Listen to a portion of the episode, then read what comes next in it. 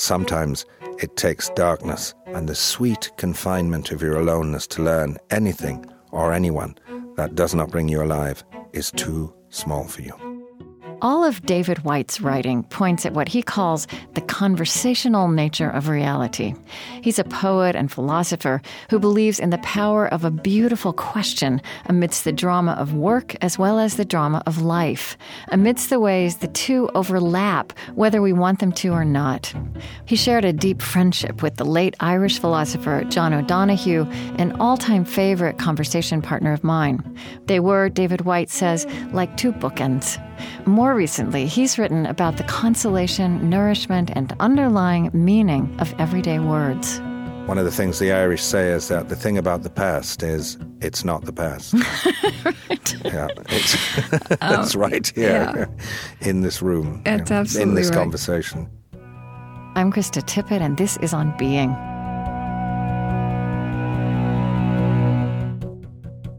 David Whyte is perhaps best known for his book, The Heart Aroused Poetry and the Preservation of the Soul in Corporate America.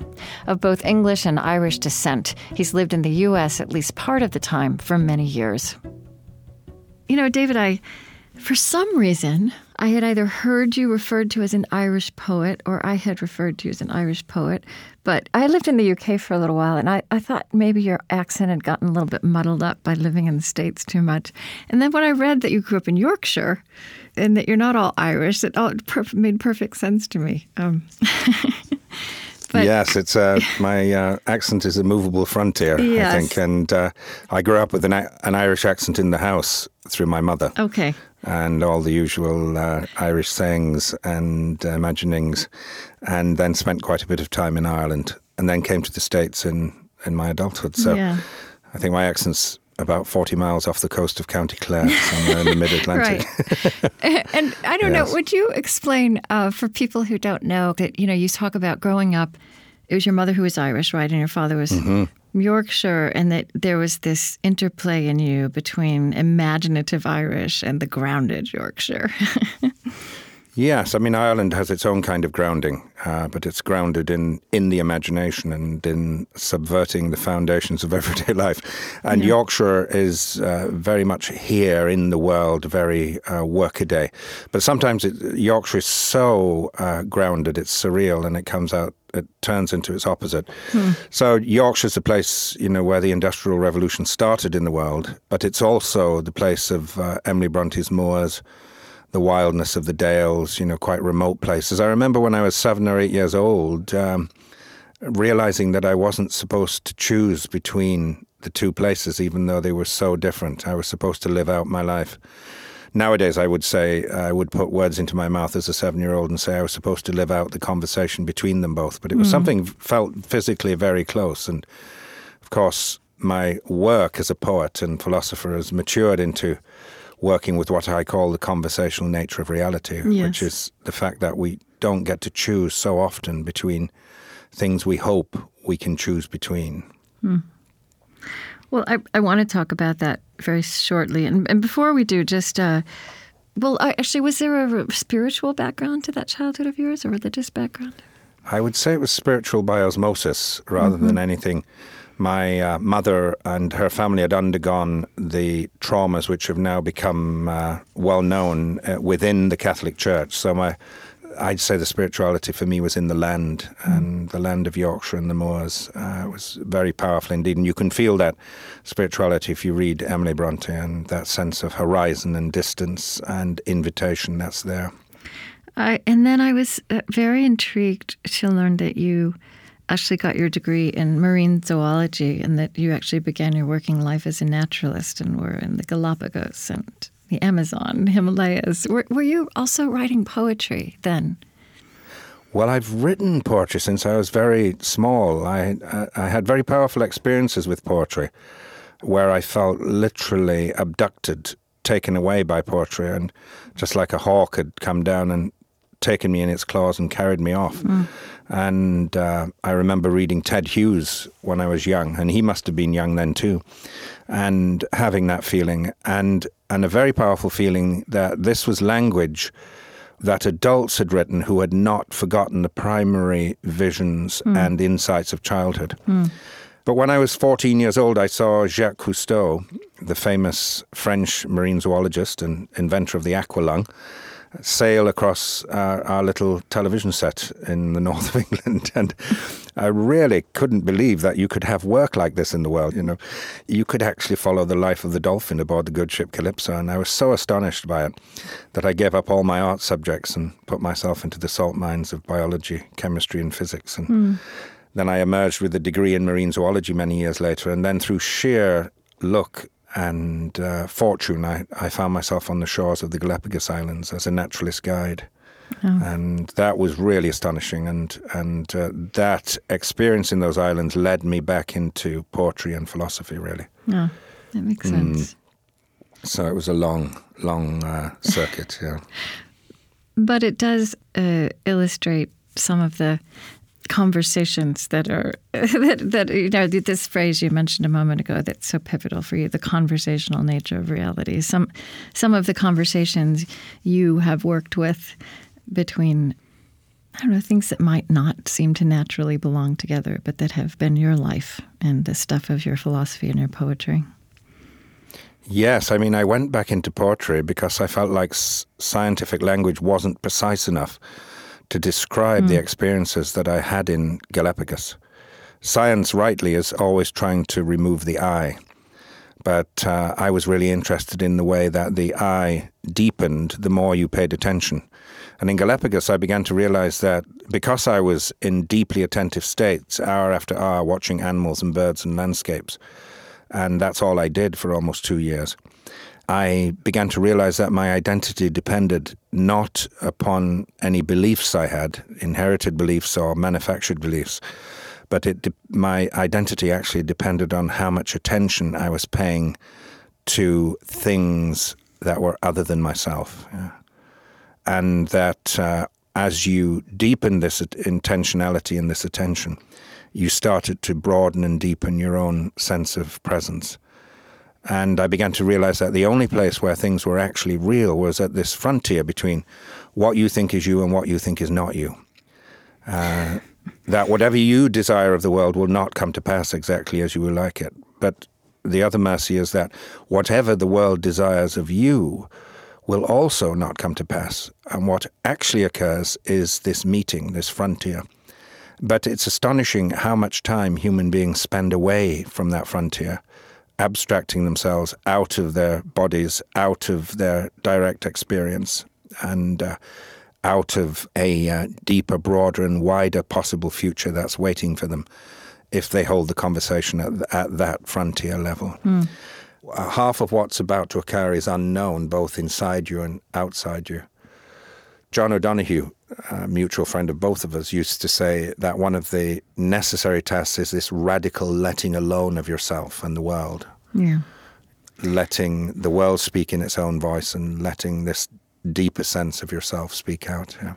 I, I love the, the Consolations book. The the subtitle of that is the solace, nourishment, and underlying meaning of everyday words, and and the word that comes first is is alone. Um, mm and I, I think is one of the important observations you make there is that and a thing that's really basic but hard for us to take in is that one of the elemental dynamics of self compassion is to understand our deep reluctance to be left to ourselves. yes, that's right. Yeah. I mean, I've often felt like the deeper discipline of poetry is overhearing yourself say things you didn't want to know about the world. Mm and uh, something that actually emancipates you from this smaller self out into this larger dispensation that you actually didn't think you deserved. And so, one of the things we're most afraid of is the, uh, in silence is this death of the periphery, you know, the the outside concerns, uh, the place where you've been building your personality and where you think you've been building who you are, starts to atomize and fall apart. And it's one of the basic reasons why we find it difficult even just to turn the radio off or the mm. television or not look at our gadget, you know, is that giving over to something that's going to actually seem as if it's undermining you to begin with and lead to your demise. And uh, the intuition, unfortunately, is correct. You are heading towards your demise, but it's leading towards this richer, deeper place that uh, doesn't get corroborated very much in our everyday outer world.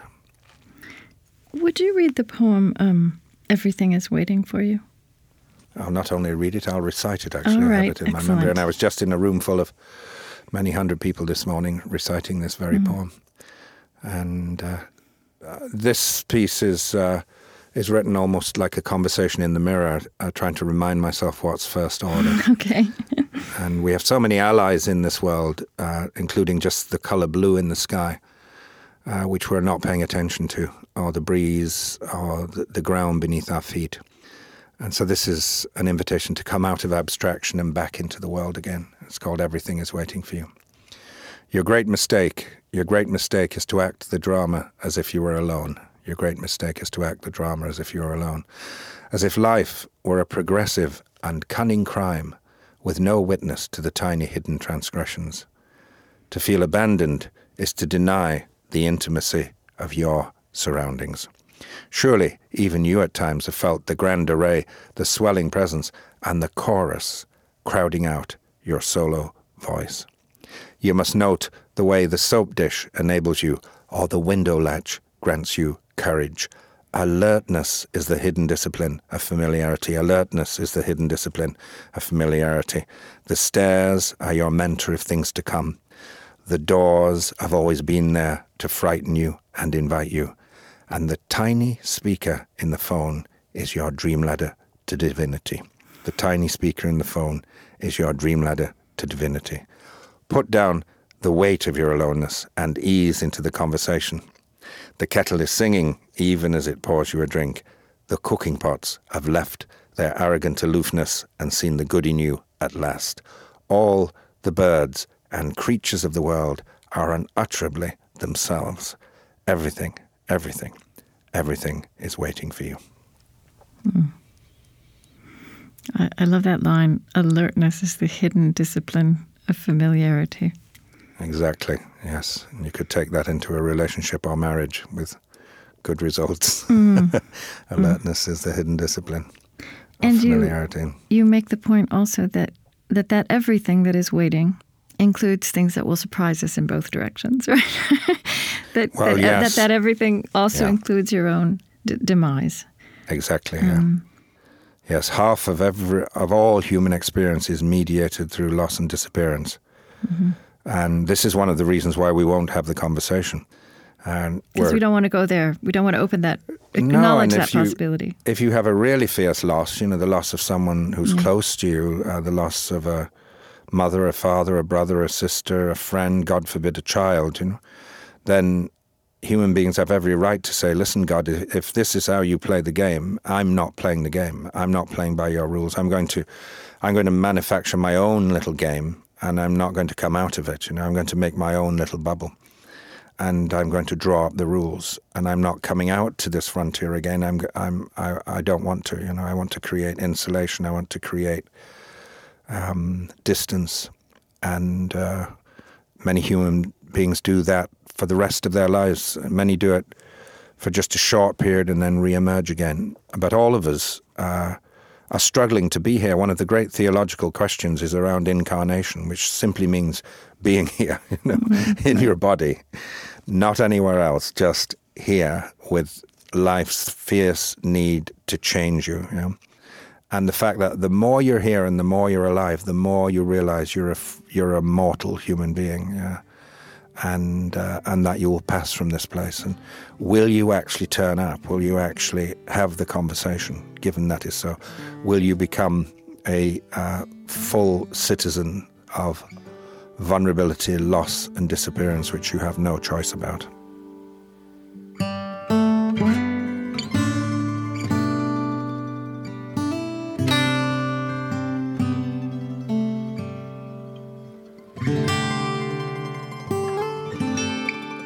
I'm Krista Tippett, and this is On Being. Today, with the poet, philosopher David Whyte.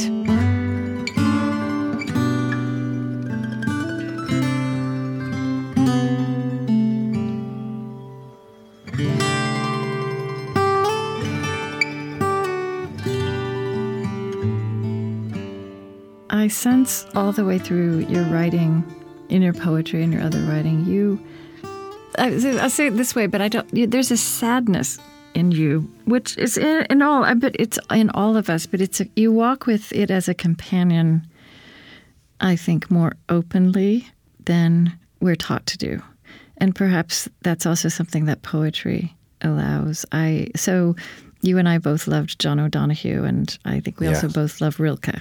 And Rilke talked mm-hmm. about, you know, loving the dark hours of his being. Yes. Um, yes. And yeah, I just wanted to note that I I appreciate it, and it's also one of these things about uh, what you bring into the world that is. Um, I know people recognize it, but it's also a little bit frightening.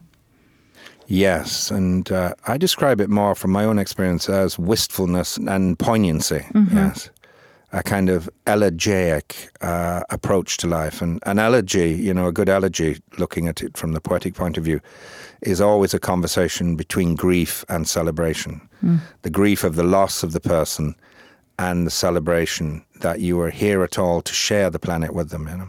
Mm. And uh, we have that initial shock uh, I had that shock. You know, I was such a close friend to uh, John O'Donohue, who we've mentioned. You know, and he was I, am I'm, I'm a poet philosopher. He would have been a philosopher poet, and we were like two bookends. And there was uh, always someone in the world I knew um, who was traveling and speaking uh, from the same place, although using slightly different language and a slightly different accent. yeah. but uh, when he went, it was like uh, the other half of me disappeared. And uh, we have this physical experience in loss of falling towards something. It's, it's like falling in love, except it's falling into grief. Mm. And uh, you're falling towards the foundation that they held for you in in your life that mm. you didn't realize they were, they were holding. And you fall and fall and fall, and you don't find it for the longest time. Eh? And so the shock of the loss to begin with, and the hermetic sealing off is necessary in grief. You know? But then there comes a time where you finally actually start to touch the ground that they were holding for you. And it's from that ground that you step off into your new life and uh, been very strange phenomena in that instance, for instance, of uh, losing John, whereby I'll start a sentence and feel like John has finished it, or I'll hear John speaking and I'll I'll start in his voice and finish in my own. Mm. And sometimes we're both talking together, which happened a lot when we were mm. when we were mm. actually together. And uh, so there's this um, really astonishing melding that occurs, which is a kind of dream time which human beings start to move into in their maturity, actually, where what is past, what is present, and what's about to occur are not so clearly marked out, you know. Hmm. One of the things the Irish say is that the thing about the past is it's not the past. right. Yeah, it's, um, it's right here yeah. in this room. It's you know, absolutely in this right. conversation. You know. And there's so many different kinds of loss, right, and across a lifespan. I mean, I'm right now, just about my second child. My son is about to leave home, and yes, I, I love thinking about that. It's just kind of sinking in on me, and I love thinking about that. You know, what would that? What will that mean for this particular loss to yes. fall into that foundation of yes. you know how becoming a mother absolutely transformed me and will still be part yes. of me, but my child will not be at home in that way. This is another delusion we have that we can get take a sincere path in life without having our heart broken. Yeah, right. and you think about the path of parenting. There's there's never been a mother or father since the beginning of time who hasn't had their heart broken by their children. Yeah. and nothing dramatic has to happen. All they have to do is grow up. right. but usually there are dramatic happens, things yes. that happen as well anyway. exactly. Yeah, just in case we were getting bored. So, you know, I first started hearing about you in the 90s, I think, and especially this book, The Heart Aroused Poetry mm-hmm. and the mm-hmm. Preservation of the Soul in Corporate America. Yes. And, a you book know, I was bullied into writing. Yes. What? Oh, you were bullied into writing. Well, yes, in a good way, yes. I. I think um, on the surface, most people would say that corporations would be the least poetic spaces in our midst. Um, what you, I think, bring into the open or help people bring into the open is the difficult fact that all of this complexity of being human and all of these things we carry, uh, we don't actually check at the door of our workplaces. I mean, you talk about the drama of work. Yes, exactly. I mean, how did you get into that Um, and what did you what did what what did you learn there? Well, you know, I'm still in the heart of it. Mm-hmm. I work with companies and their leadership teams all around the world. Yeah. And but to begin with, I, I all I knew was my bitterly earned experience within non-profit organizations.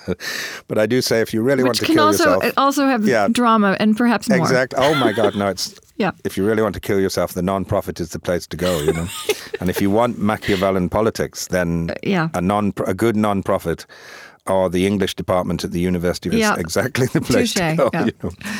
And um, I went full time as a poet, never imagining that I would work in the belly of the beast in the corporate world. You know, I grew up from long lines of rebels and the dispossessed on both my Scots, Yorkshire, and, and on my Irish sides. And then I grew up in an area of West Yorkshire which was raving socialist and where the Luddites used to march across the fields to break up the machinery. so, you know, my blood inheritance was around disbelief and around skepticism around any large abstract organizations, whether they were government or private. And so when I went full time as a poet, I was only a year into it, and I spoke here, uh, in Washington, D.C. at a large psychological conference. And at the end of the conference was this line of people, and at the end of the line was a man who, in best American fashion, said, "We have to hire you," hmm. and uh, and I said, in best Anglo-Irish fashion, "For what?" Enthusiastically, and he said, "To come into corporate America." And I said, "For what?" And he said a marvelous thing. Actually, he said, "The language we have in that world is not large enough for the territory that we've already entered." Hmm. Hmm the language we have in and in your work I've just heard the language that's large enough for us and of course he was talking about uh, about the territory of human relationship that the workplace was entering and uh, the movable human relationship and the movability that the organizations had to have you know. And the only place that came from was from the individuals who actually worked within the structures. So it was the breaking apart of many of those structures. And I don't think we quite realize how overstructured our organizations were just 25 years ago yeah. or 30 years ago. I mean, there are still plenty of dinosaur ones left for us to still go and live in. well, we I, think them, we, but, I think we re- yes. we realize it every once in a while when we we engage with an organization that's still structured that way, that hasn't managed to change, and you realize yes. how unwieldy and inefficient and yes. ridiculous it is, and bad yes. for us. Yes, and of course we've still a long way to go. It's all of our difficulties have now become more subtle and more invisible mm. between us. And so that's what I work with around, whether it's inside yourself or with the people you're trying to actually bring together to do things that a single person can't do alone. And really, that's the definition of a corporation. It's from corpus, Latin, meaning a body. It's a group of people trying to do something you cannot do if you try to do it by yourself. Mm, that's mm-hmm. that's the only definition. Uh, that's the simplest core radical simplicity at the center of every organization. Yeah. You also you extend this idea that there's no self that will survive a real conversation. You say there's no organization that will keep its original identity if it's in a conversation. I suppose you also mean yes. a conversation with within and without, with with the world as well.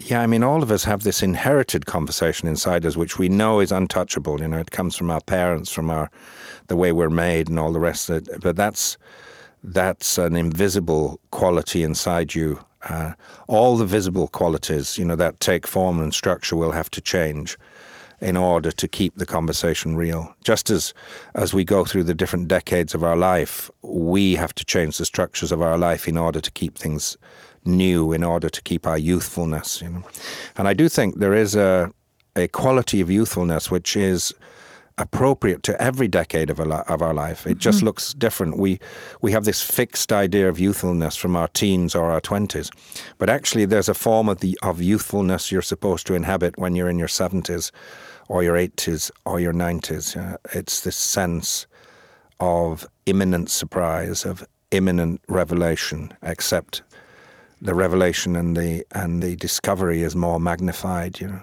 there's, fiercer more to do with your mortality and your and what you're going to pass on and leave behind you, the shape of your own absence. Yeah. Hmm. There's this, there are these lines from ten years later, your poem. Uh, Innocence is what we allow to be gifted back to us once we've given ourselves away.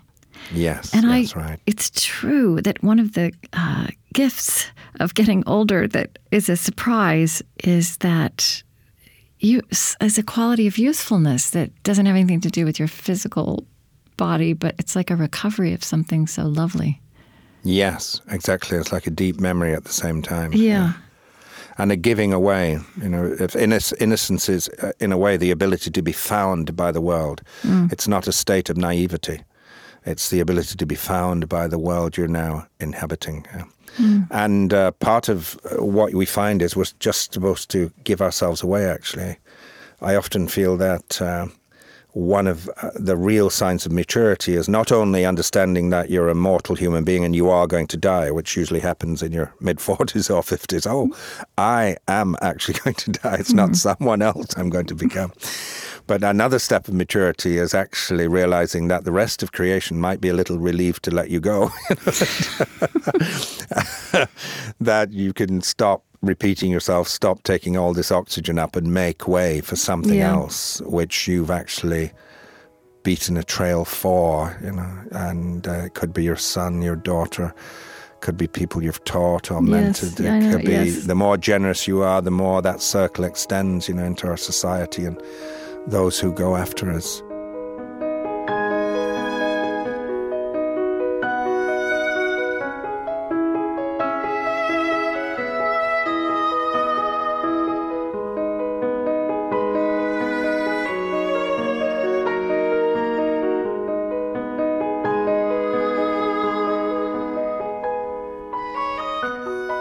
You can listen again and share this conversation with David Whyte through our website onbeing.org.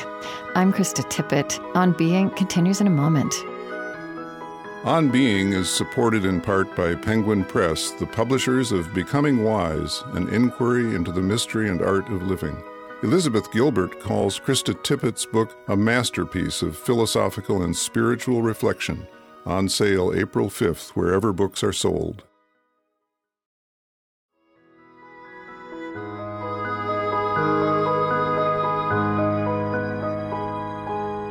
I'm Krista Tippett, and this is On Being. Today, with David Whyte, the English poet and philosopher who brings both of those disciplines into the drama of leadership at work as well as deepening in life. All of his work gets at what he calls the conversational nature of reality. I want to talk a little bit more about the corporate sphere just before we move on. But, you know, um, so one thing I'm really interested in in general, I interview, I've, I'm just interviewing more and more poets. Um, I'm so interested in this question of what poetry works in us. And so I wonder what you have learned about, you know, how does poetry land in the middle of a workplace and working life? What does it do in us and for us in that context? Well, I always say that uh, poetry is language against which you have no defenses. okay. Otherwise, it's not poetry. Yeah. It's prose, which is about something.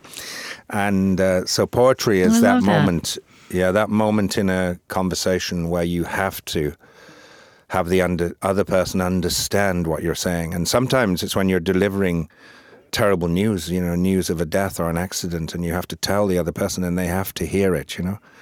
And you have to say it in such a way that it's heard fully. But you have to say it also with the intimacy of care and uh, of uh, understanding at the same time. And you can also hear it in the marital argument, you know, and you get beautiful echoes and chorus and repetitions in marital arguments. And uh, Beautiful and terrible. Yes, exactly. That's right. Yes.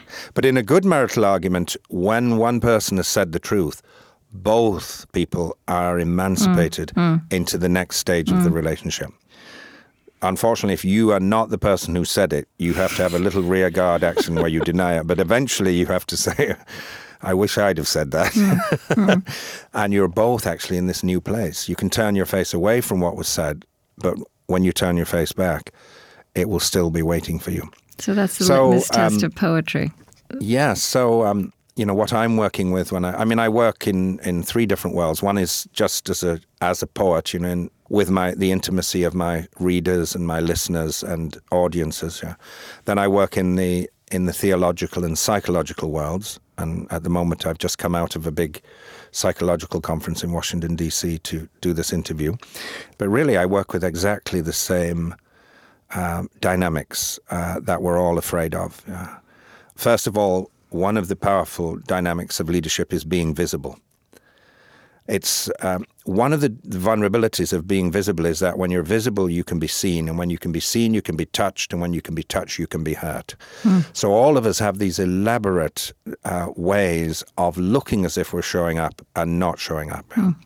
Except in an organizational setting, it has tremendous consequences on other people's lives. We've all worked in organizations where someone is sitting there at a crossroads or nexus in the organization they're there, but they're not there. Yeah. And because of that, they're blocking everything that's trying to come through their particular portal. Yeah. So, one of the dynamics you have to get over with is this idea that you can occupy a position of responsibility, that you can have a courageous conversation without being vulnerable. Hmm. So I, I, wrote this uh, little piece in my Consolations book on vulnerability because it's one of the great primary delusions uh, we have. Yeah. So, shall I read, yes, read a little please. piece of it? Yeah, yeah.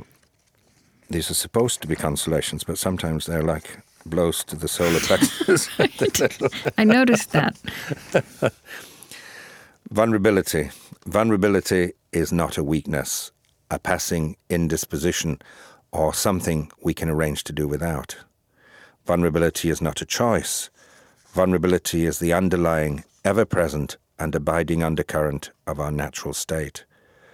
To run from vulnerability is to run from the essence of our nature. The attempt to be invulnerable is the vain attempt to become something we are not, and most especially to close off our understanding of the grief of others.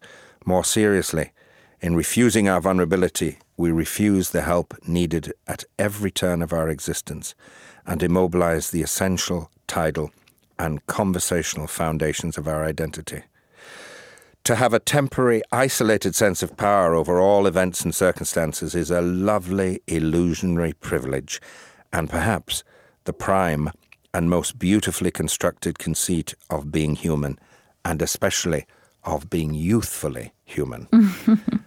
but it is a privilege that must be surrendered with that same youth, with ill health, with accident, with the loss of loved ones who do not share our untouchable powers, powers eventually and most emphatically given up as we approach our last breath. The only choice we have as we mature is how we inhabit our vulnerability, how we inhabit our vulnerability, how we become larger and more courageous and more compassionate through our intimacy with disappearance. Our choice is to inhabit vulnerability as generous citizens of loss robustly and fully, or conversely, as misers and complainers, reluctant and fearful, always at the gates of existence, but never bravely and completely attempting to enter, never wanting to risk ourselves, never walking fully through the door. Vulnerability. Um, a couple of other words in the Consolations book that I I loved. Um, rest. I loved this is the conversation between what we love to do and how we love to be. Mm. Yes. Sounds like the definition of the perfect Sunday morning. Yeah. Mm. I'm also intrigued by, um, you know, aloneness. Uh, we talked about how alone is the first word in that book, and there's mm-hmm. a dance um, that you name and kind of tease out between aloneness and belonging? Yes, well, there are two different forms of belonging, I suppose. And uh, to have a sense of belonging in the outer world where you feel a sense of freedom comes from this ability to touch this deep foundation of aloneness. And I do feel if you can touch that sense of aloneness, you can live with anyone. Yeah. Hmm. Mm-hmm there's a, a lovely poem. It's it's rather long, "The House of Belonging." But I, I these last um, lines I, I wrote down. This is the bright home in which I live. This is yes. where I ask my friends to come. This yeah. is where I want to love all the things it has taken me so long to learn to love. This is the temple of my adult aloneness, and I belong to that aloneness as I belong to my life. There is no house like the house of belonging. Lovely. It's really nice to wonderful. and it read again, back. that mm. juxtaposition of aloneness and belonging, that inextricability. Yes, yes. And uh, I have this uh, poem actually, which I wrote out of uh, when I was in, in the in very intense period out of which that poem, The House of Belonging, came, when I wrote the book called The House of Belonging. And I was writing night and day. But I noticed when I was sat at this uh, lovely little desk, which I still have on a landing at the top of the stairs, I noticed that I had this very different relationship to the world when I wrote at night. There was this other horizon outside the window that was drawing me and that was contextualizing what I was writing.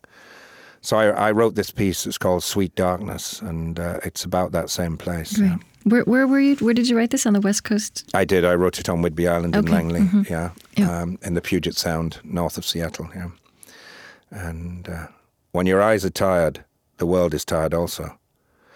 When your vision is gone, no part of the world can find you. It's time to go into the night where the dark has eyes to recognize its own. It's time to go into the dark where the night has eyes to recognize its own. There you can be sure you are not beyond love. The dark will make a home for you tonight. The night will give you a horizon further than you can see. You must learn one thing. You must learn one thing. The world was made to be free in. You must learn one thing. The world was made to be free and give up all the other worlds except the one to which you belong. Sometimes it takes darkness and the sweet confinement of your aloneness to learn anything or anyone that does not bring you alive is too small for you.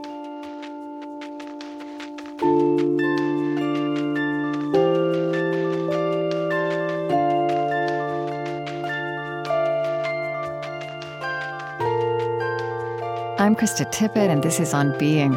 Today with the poet, philosopher David Whyte.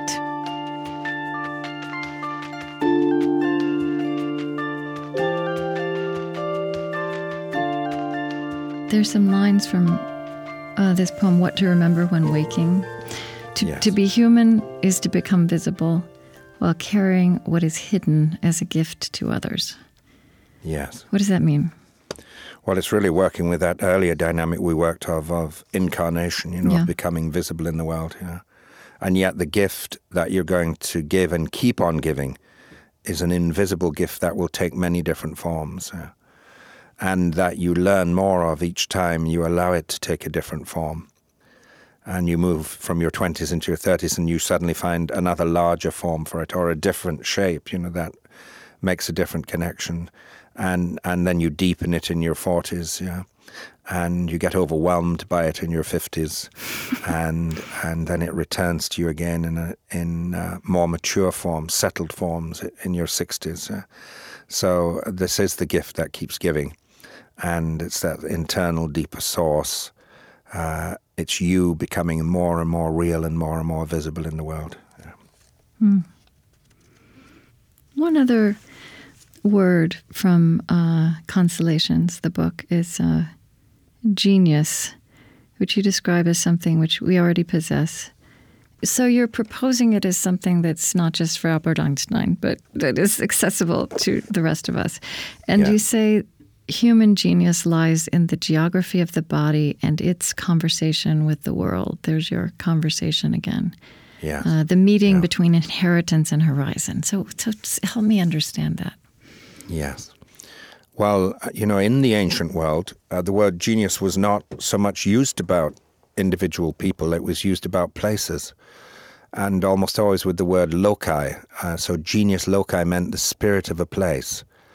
And we all know what that intuitively means. We all have favorite places in the world, and it may be a seashore, you know, where you've got this ancient conversation between the ocean and the land, and a particular geography of the way the cliffs or the beaches are formed. Uh, but it could have been the same in the ancient world. You're a little bridge crossing a stream with a pool at the back of it and a willow hanging over the pool. Uh, that place would be said to have a genius loci. But a, a, more sophisticated understanding would, would understand it's this it's like this weather front of all of these qualities that meet in that place. So I think it's a very merciful thing to think of human beings in the same way as it, uh, you know, that is your genius is just the way everything is met in you and and it's your physically, job just physically as well exactly literally mm-hmm. all all, every, all the struggles of your grandparents and your parents and in arriving um, together and giving birth to your parents and giving birth to you, the landscape in which you were nurtured, the dialect or language in which you were educated into the world, yeah. The smells of the local environment. I mean, when I go back to Yorkshire, just the taste of the water off the moors is completely different. When I go to County Clare, the water there uh, again has a spirit because it comes off limestone there. And, mm. and uh, so it's really merciful, actually, not to think as of genius as something that I'm going to get to by hard work. You know, if I practice the violin 15 hours a day, it's the innate gift that makes me want to practice the violin. Actually, it's uh, it's the way everything meets inside me. Will I have that conversation? And this is the experience of consummation of a full incarnation in the world. Hmm. You know, I had the same conversation with John O'Donohue that I'm, I'm going to have with you now, which is mm. um, the beauty of that thought, and but the reality that uh, you know that that geography for many people at any given time is so harsh, and kind of living with that reality of our global body as well.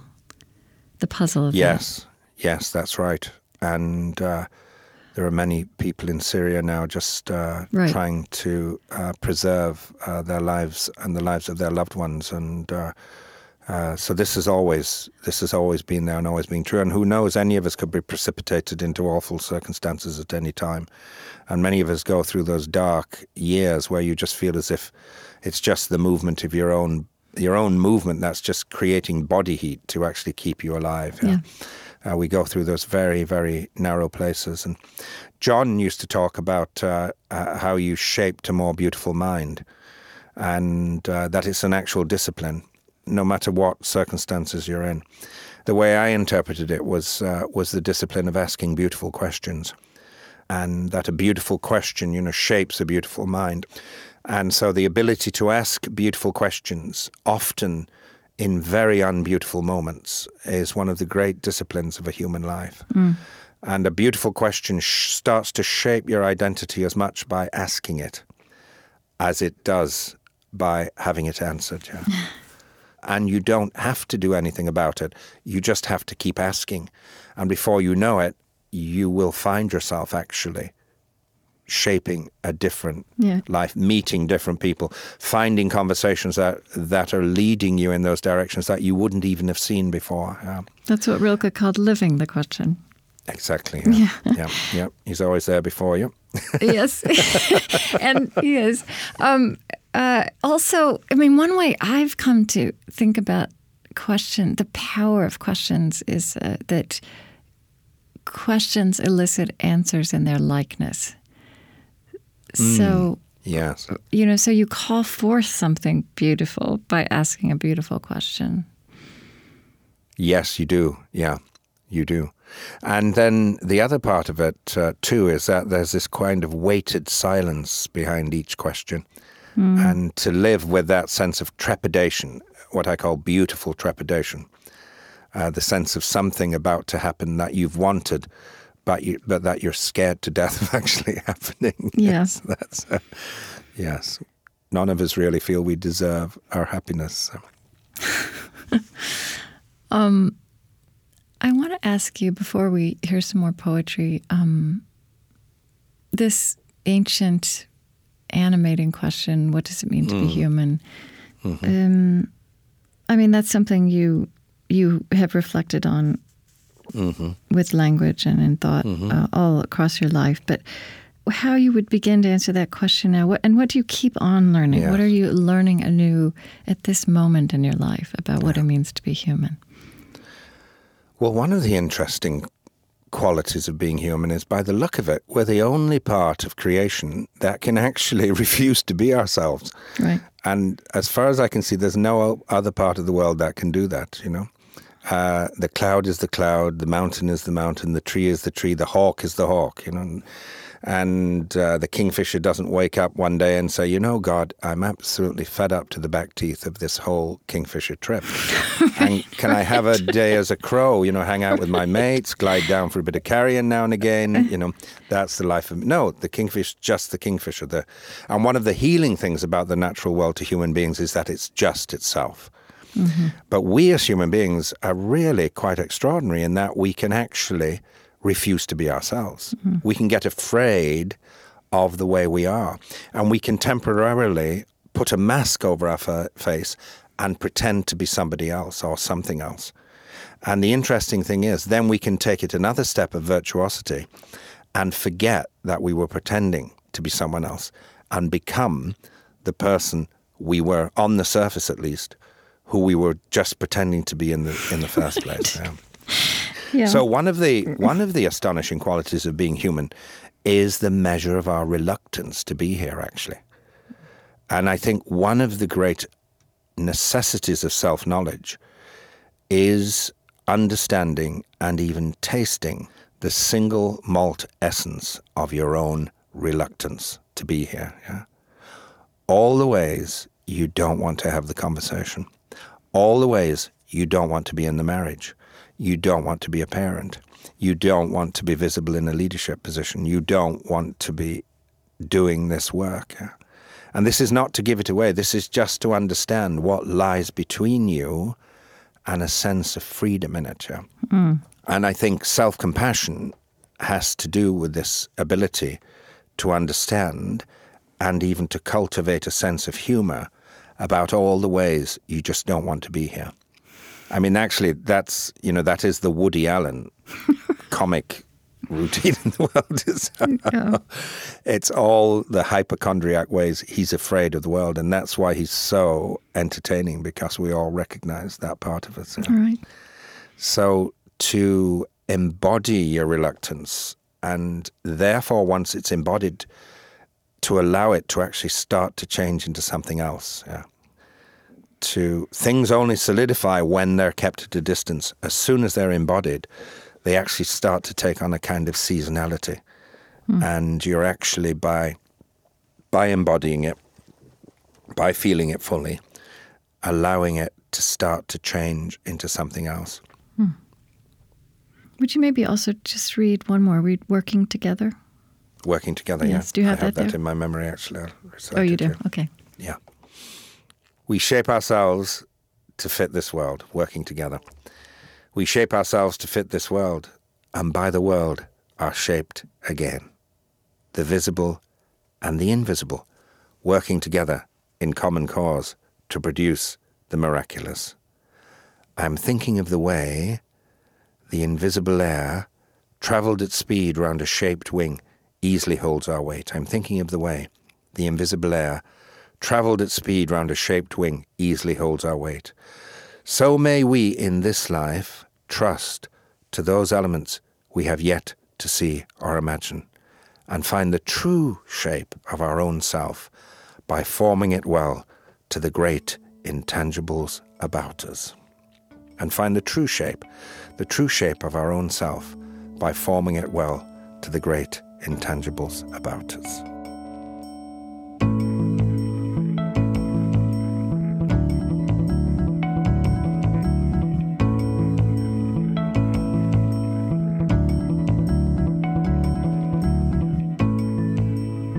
David Whyte is an associate fellow at Said Business School at the University of Oxford.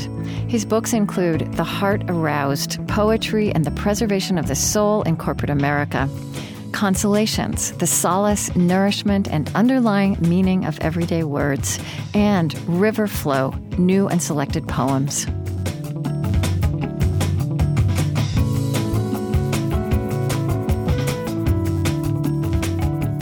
You can hear this interview again and all the poems David Whyte read in this hour, plus a few more, on our website. And April is National Poetry Month. At onbeing.org, you can also find our Poetry Radio Project, an archive of poets and poetry you've heard on this show, from Wendell Berry to Mary Oliver to Rilke and Rumi. All this and much more at onbeing.org.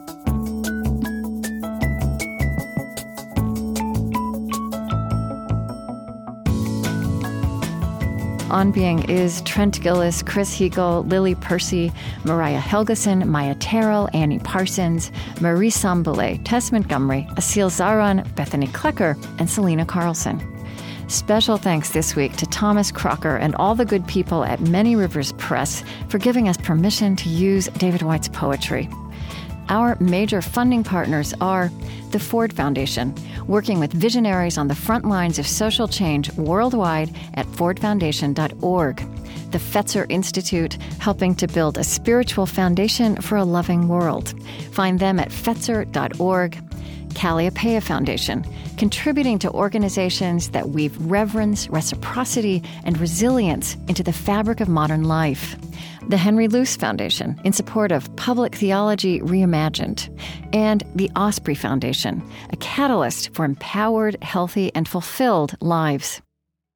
On Being is distributed by American Public Media and is a Krista Tippett Public production.